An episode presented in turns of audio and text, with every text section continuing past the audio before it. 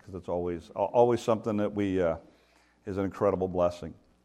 We have been looking at the mysteries of Christmas. Part of tomorrow, uh, for many of you, is you will go to underneath a tree or a stocking or whatever else, and there will be something wrapped, and you, many cases, do not know what it is. And there's something that's somewhat exciting about that, um, particularly for children. Um, but even for us adults, as we get older, we in our family we kind of do uh, joke gifts. So uh, there are always gifts to surprise everybody and go, "Why would you buy me this?" But that was part of that's part of the fun of it. That's part of the mystery. And we've been talking about some of the mysteries surrounding Christmas from the scriptures, and we've talked about two so far, and we're going to end this morning with our third. And the first mystery we talked about was the incarnation. The fact that God came in the flesh, that God wrapped human flesh around himself, came to this earth, and as a man, he was God, but he was also a man. And he needed to do that in order to be able to die in our place, because the Bible is very clear without the shedding of blood, there's no way for sin to be paid for. So we celebrate and we look at that mystery. We talked about that mystery of the incarnation. We talked about last week the mystery of the virgin birth, the idea that God was virgin born, which meant that while he was on this earth, he could be sinless. He could be without sin, because had he been born any other way, then he would have been of the seed of Adam, not of the seed of the woman, and there would have been no way for us to have eternal life and salvation. So we talked about that last week. This morning, we're going to look at the, the, the last mystery and um, I'm going to sh- share with you a passage in, in Timothy. Here's what it says um, It says, And without controversy, great is the mystery of godliness. And here was, here's, here's the mystery that God was manifest in the flesh, justified in the spirit, seen by angels, preached among the Gentiles, believed on in the world, and received up into glory. Let me sum it up in one word love. That's the mystery. The fact that God loved us. And that's the mystery of God that we want to talk about this morning is the love of God. Because you see, it is so important that we understand very, very clearly this concept of love from God's perspective. And we're in a culture which I think has maligned it and, and, and, and what we talk about, you know, I mean, you know, you talk about, you know, well, I'm in love, you know, I mean, and those of you who've been married any length of time, you know as well as I do you think you know what love is when you start. And then you get halfway into it and you start to find out, well, there's a little more than feeling and emotion. And as you get farther down the line, you realize, well, you know what? Uh, that played such a small part of it because it's so much bigger than that. And it's no different with the love of God when you really start to understand and comprehend the mystery of, of God's love. So this morning, I want to talk about a couple of Bible passages and, and what it teaches us, and then I want to apply some stuff and how we're going to use it in our lives uh, this week. So, um, the first idea is that you need to understand that in, in 1 John, when the Bible talks about God, it talks about the idea that God is love. Now, some of you are going to disagree with what I'm going to say, but I, I genuinely believe this is, this, is, this is what you have to conclude. There is no love apart from God. In other words, if God is love, then how can you have love without God? The two are connected. It's this idea of, and, and, and, and um, we went through a series um, a couple of uh, last month on who needs God in Sunday school, and, and one of the, and it talks about the idea that the whole concept of morality is sourced in God. In other words, here's a question the question is, well, everybody goes, well, you know, people should, you know, people should be loving.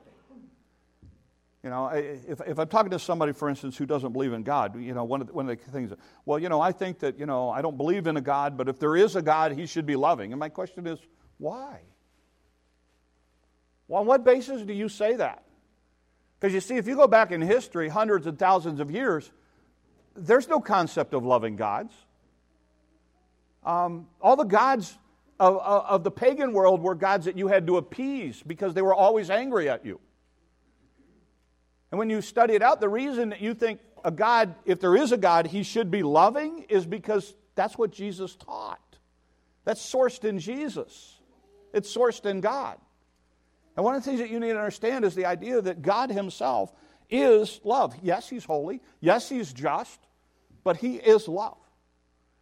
And so, as we talk about this concept of love, you have to understand that we, in order to understand it, we have to look at how God loves and what God does and why God does it, and that helps us to understand then how we should love. So, we have to start with the idea that, that, that it is sourced in God Himself. And you see that in probably the most famous of all verses, John 3.16. Here's what it says. It says, um, John 3.16, For God so loved the world that he gave his only begotten Son, that whoever believes in him should not perish but have everlasting life. It's a very simple concept, but it's, it, it, it, the mystery of it includes so much. Here's the idea the idea is that God loved you. Now, I know me. There are days I don't even love me. I love my wife, but there are days that she makes it a little hard to love her sometimes. Now, it's, it's rare. It's rare, but it does happen. It has happened in 34 years of marriage. Um, you know, I, I love my granddaughter, but there are days that she can make it very, you know, when she's throwing her little temper tantrum, screaming on the floor and kicking, you know, I'm like, you know, I just don't know. You know, what happened to that cute little Claire, you know? Um, but that's part of it. She's two, you know? But it's the idea that God says, look, I loved, and notice what he did because he loved. He did what? He gave. You see, that, that, that's what this Christmas story is all about is that God loved you so much that He gave Himself for you when you were unloving and unlovable. In fact, biblically, the Bible says you were His enemy. But He said, you know what? I don't care. I love them enough to come. And like I say, when we talked about the virgin birth and the incarnation, the fact that God Himself would come and wrap human flesh around Himself, that God who would never sleep would now need to sleep, God who had never eaten would now need to eat. God, who is a spirit, would now have to learn how to walk. Um, God, who created the trees, is now going to hang on one. I mean, I, it, it's just all of that was because He loved you and because He loved me. And that, folks, is an incredible mystery because God is love. But not only is it the idea that he focused on other people, but the idea was he did not, his, his love was without merit. In other words, and, and this is where some of you struggle, you can't earn it. Uh, Romans 5 says it this way. Here's what he says. But God, um, I'll throw it up here on the screen. Uh, God commendeth his love toward us. Um, hey guys, screen. I'm up here. There we go. There we go. God demonstrates his own love towards us while we were yet sinners. Christ died for us. You see, the Christmas story ends with the Easter story. We have Easter because there was a Christmas. Um, most of us love life, and we try to extend life as long as possible, and we do everything we can to grab everything we can out of life. But Jesus came for one reason and one reason only to die. He didn't come to live life for himself, he came to live life so that he could die for us. He commended. In other words, here's what it's saying it's saying, and, and, and this is what I want you to understand this morning there is nothing you can do to make God love you more or love you less. Now, I'm going to say it again.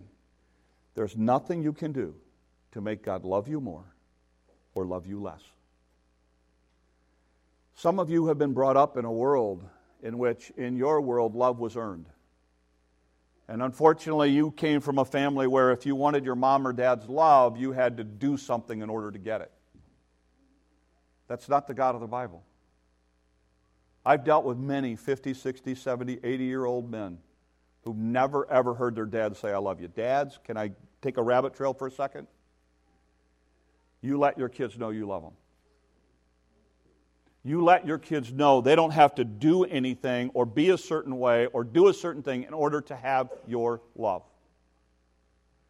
And I would always, with my kids, and my kids will tell you this, I would always say, even when I discipline them, I'd always say, okay, you understand you're grounded for two weeks, right? Yeah. You know why you're grounded for two weeks? Yeah. Okay. And you know I love you, right? Well, yeah. why? I may not have liked their behavior. I may not have liked their decisions. I may not have liked what they did, but I still loved them. And, and I want to challenge you because some of you have been brought up in a world, some of you were brought up in churches and, and things where you had to do a certain set of things in order to, for God to go, hey, I'm happy with you. I love you more now. There's nothing that could be further from the truth. God, look, when you were at your worst, God loved you. Some of you sit here and you go, You don't understand. You don't know my background. You don't know my God. Because my God loves you regardless of what you have done and where you are and how bad you think you have been. My God looked at people who were hanging him on a cross and said, Forgive them. It's okay. I understand. I, I'm doing this for them. And if you need to understand, you, there is a God who loves you and cares about you that much. The Christmas story is the fact that He came to this earth for you and for me because He loves you. And He loved me. And you know what? I don't get that. That is a mystery to me because I know how I have treated God at times. And yet, He has been faithful because here's the thing that you, you, you fail to understand about God God continually loves you unconditionally, and that is an amazing fact. If you're a student of the Bible, some of you have been Christian for a long time, let me explain to you just for a second.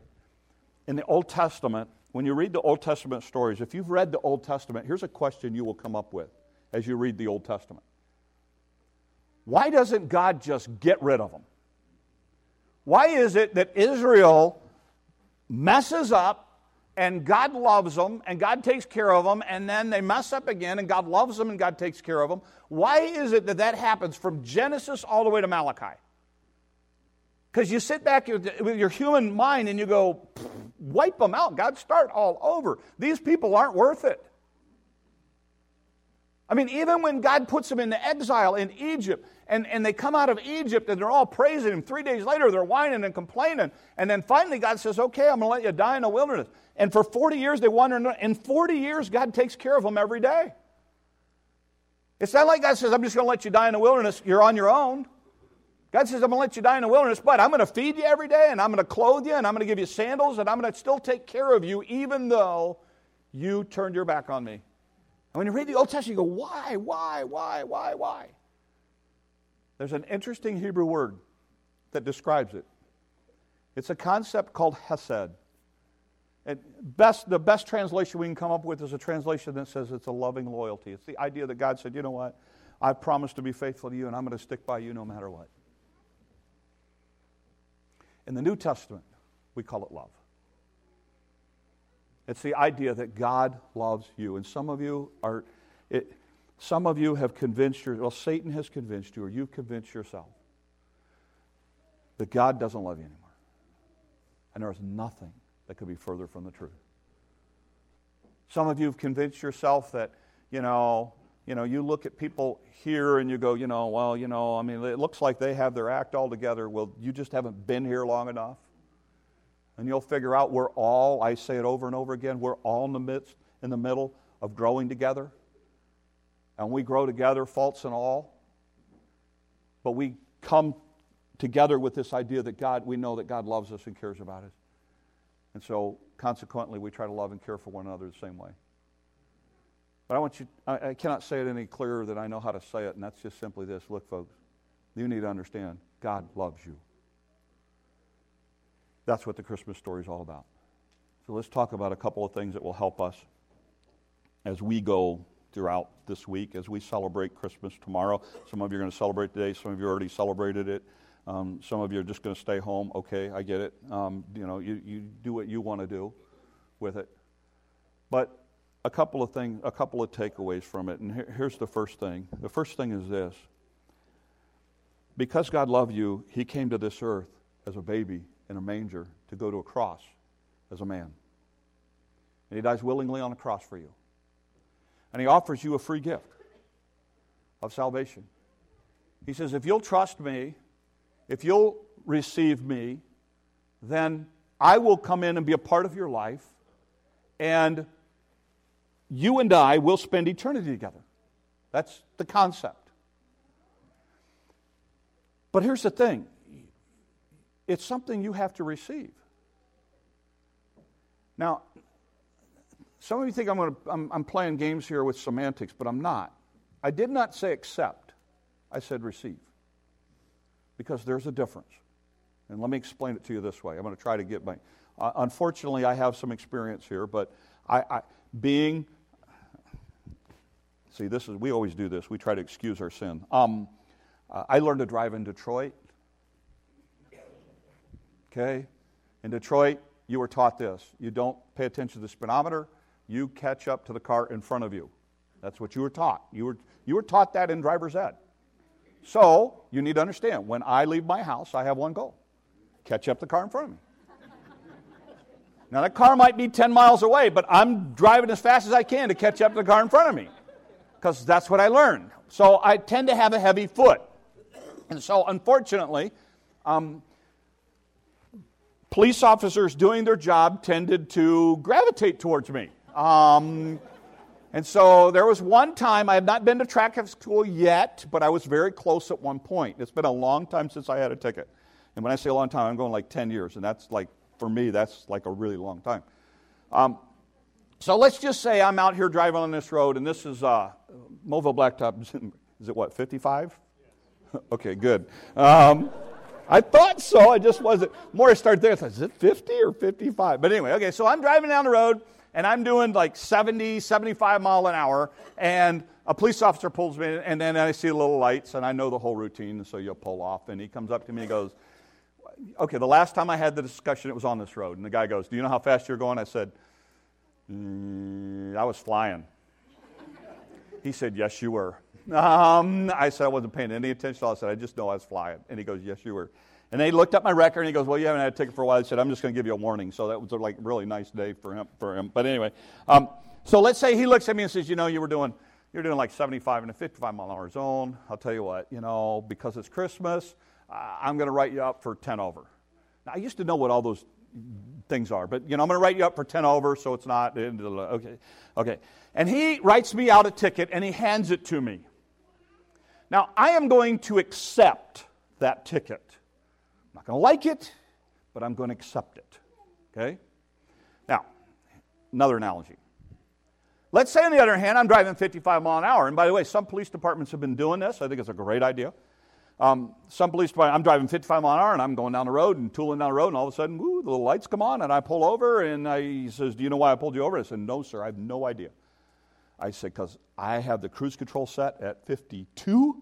Uh, I have been really good, and, you know, blah, blah, blah. He says, well, here's the deal. He said, uh, our, our department this year has started implemented a program, and we're giving away Christmas hams, and so I have a ham for you. And he goes to his car and he brings out a ham. Now, I'm not going to accept that. I'm going to receive it. And I'm going to embrace it, and I'm going to enjoy it, and I'm going to sing the praises of the police department. Um, why? Because I'm going to receive it. You see what I'm saying? There's a difference. There's a difference. When we talk about Jesus Christ, we're talking about receiving that gift of salvation and embracing it with all that comes with it and enjoying it and appreciating it and valuing it and making it, let it make a difference in my life. That ham would make a tremendous difference in my life. The ticket would too, but not a positive one.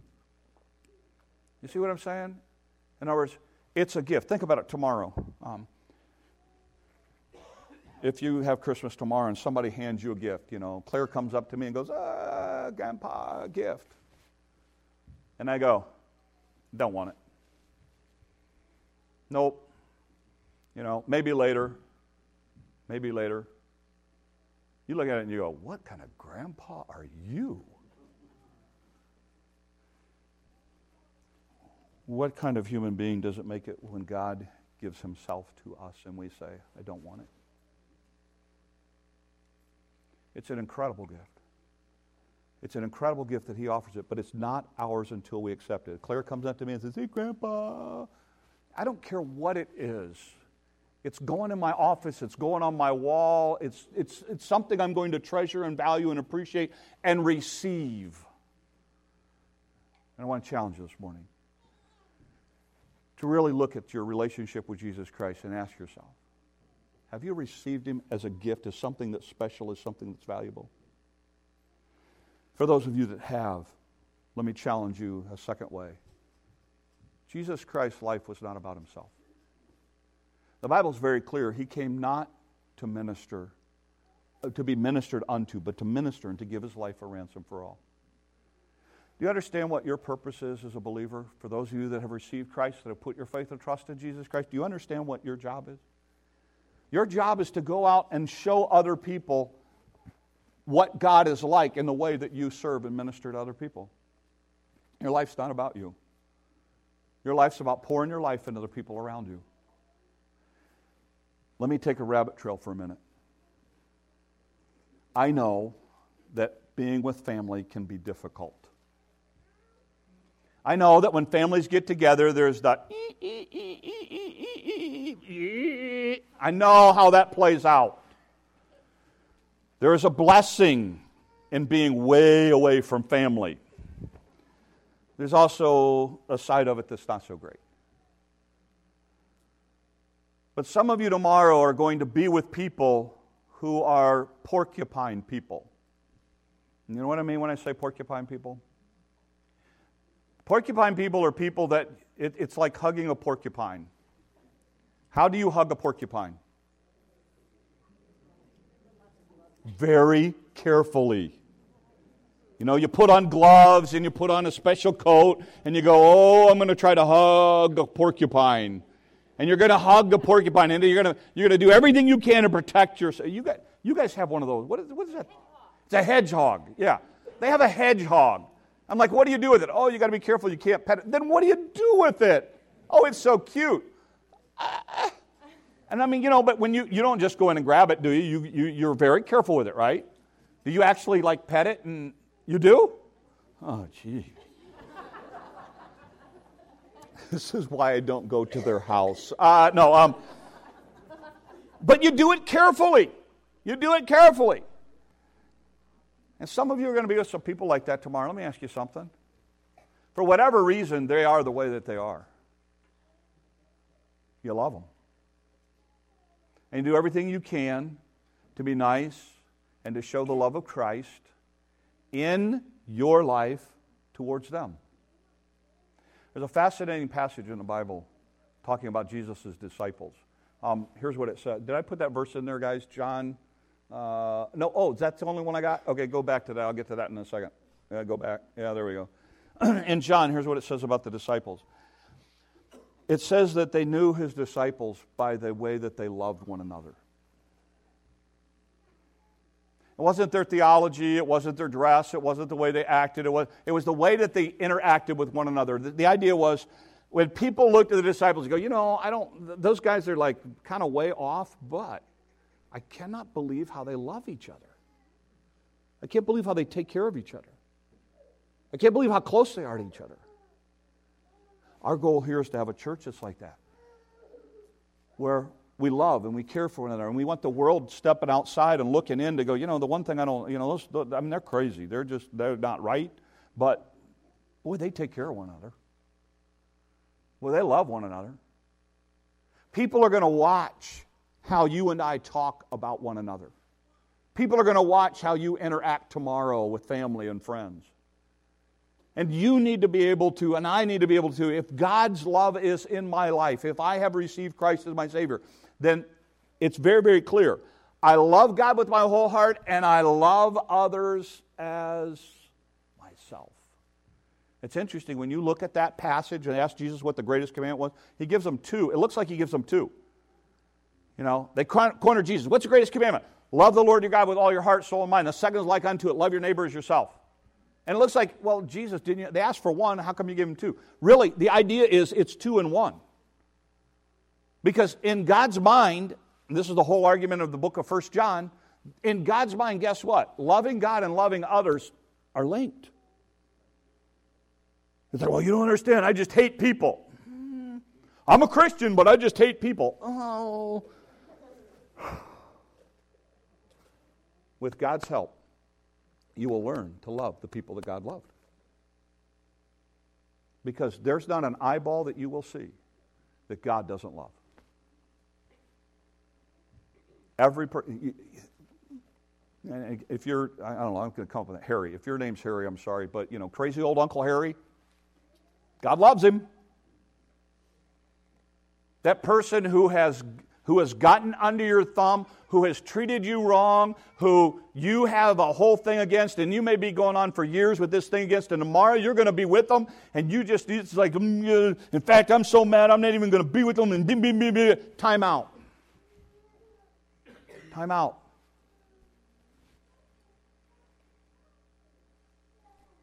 If you've received Christ, and the love of God is in you, you ought to be able to demonstrate that to people around you. But you don't know what they did to me. Well, really? Well, time out. Jesus, they put him on a cross after scourging him, beating him, and they put him on a cross, and he went, Hey, Father, forgive them. Don't hold it to their count. It's okay. You go, Well, I'm not Jesus. But if Jesus is in you, then that's how you and I need to respond so that people can see Christ in us. And you go, yeah, but you don't know my relatives. You don't know what they've done. Look, look, you're right, I don't. But I do know what Christ has done. And I do know that how God can use you. And I just want to encourage you tomorrow. Because here's what you need to realize the world's watching. They're watching. And I often ask people this Are you living in such a way that they want what you have? If you're all angry and, and hateful and mean and vindictive and stuff, why would anybody want your Christ? Why? See, you and I have an opportunity tomorrow. Tomorrow is a mission opportunity for people to see Christ in your life. You go, well, you don't understand my family. No, I don't understand your family, but I do understand the opportunity God's giving you tomorrow. And that's my challenge. That's my challenge for those of you who believe believers is to live in such a way that they see Christ in you. Because God's love is something that cannot be pulled away from us. Listen to Romans chapter 8, and I end with this. Um, in all these things, we are more than conquerors through him that loved us. In other words, you're going to be able to do it. Why? Because God loved you. For I'm persuaded that neither life, nor death, nor principalities, nor angels, nor powers, nor things important, things to come, nor height, nor depth, uh, created will be able to separate us from the love of God which is in Christ Jesus. Here's what he's saying there is nothing that can take that away from you. That's why I say, God's not going to love you anymore. God's not going to love you any less. God loves you. And it's my challenge that you have received Jesus Christ as your personal Savior. For those of you that have, you can't just tell the world about it, they have to see it because talk is cheap. And you can look at the life of Christ and you can see somebody who demonstrated love to everybody as he went. So that's my challenge for us this day. So, twofold. Number one, that you've received the gift of eternal life, that you've received Christ as your Savior.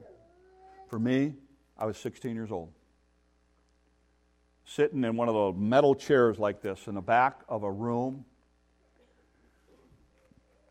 and I just simply prayed and said, Lord, I know I'm a Savior. I know I'm a sinner. I need a Savior. And God, as best as I know how, I'm asking you to come into my heart, to forgive me of my sin, to be my Lord and Savior. At that moment in my life, I didn't just accept it, I received it. I made it a big part of my life. I, if I die today, I'm not going to heaven because I'm a preacher.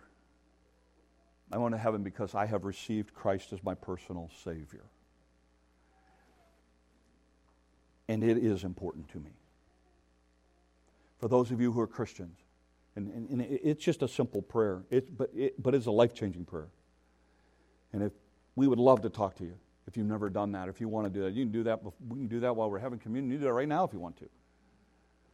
I did it in front of a bunch of people. I didn't care what anybody thought. It was that important to me. But it changed my life. For those of you that are Christians, what are people going to see in your life this week? Are they going to see the love of God in you? Are they going to see when you're mistreated tomorrow or whatever the family gathering is? Are they going to see you respond in a loving way?